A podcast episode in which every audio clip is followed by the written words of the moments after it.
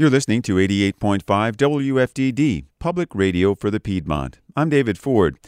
A federal judge is keeping in place a law that will impact blind and visually impaired workers in the triad. The Winston-Salem nonprofit IFB Solutions is cutting its staff as a result. At issue is the AbilityOne Act. It gave federal government agencies like the Department of Veterans Affairs preference to award contracts to companies that employ the blind. But in 2006, Congress passed a new law, which instead gave that preference to disabled military veterans.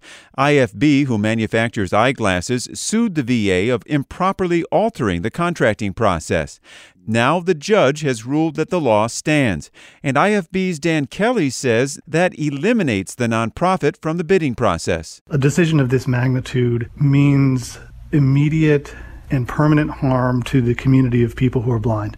The reason we exist as a not for profit is because the commercial marketplace has not found a way to create equal opportunities for employment for people who are blind. Unemployment among the blind stands at 70%.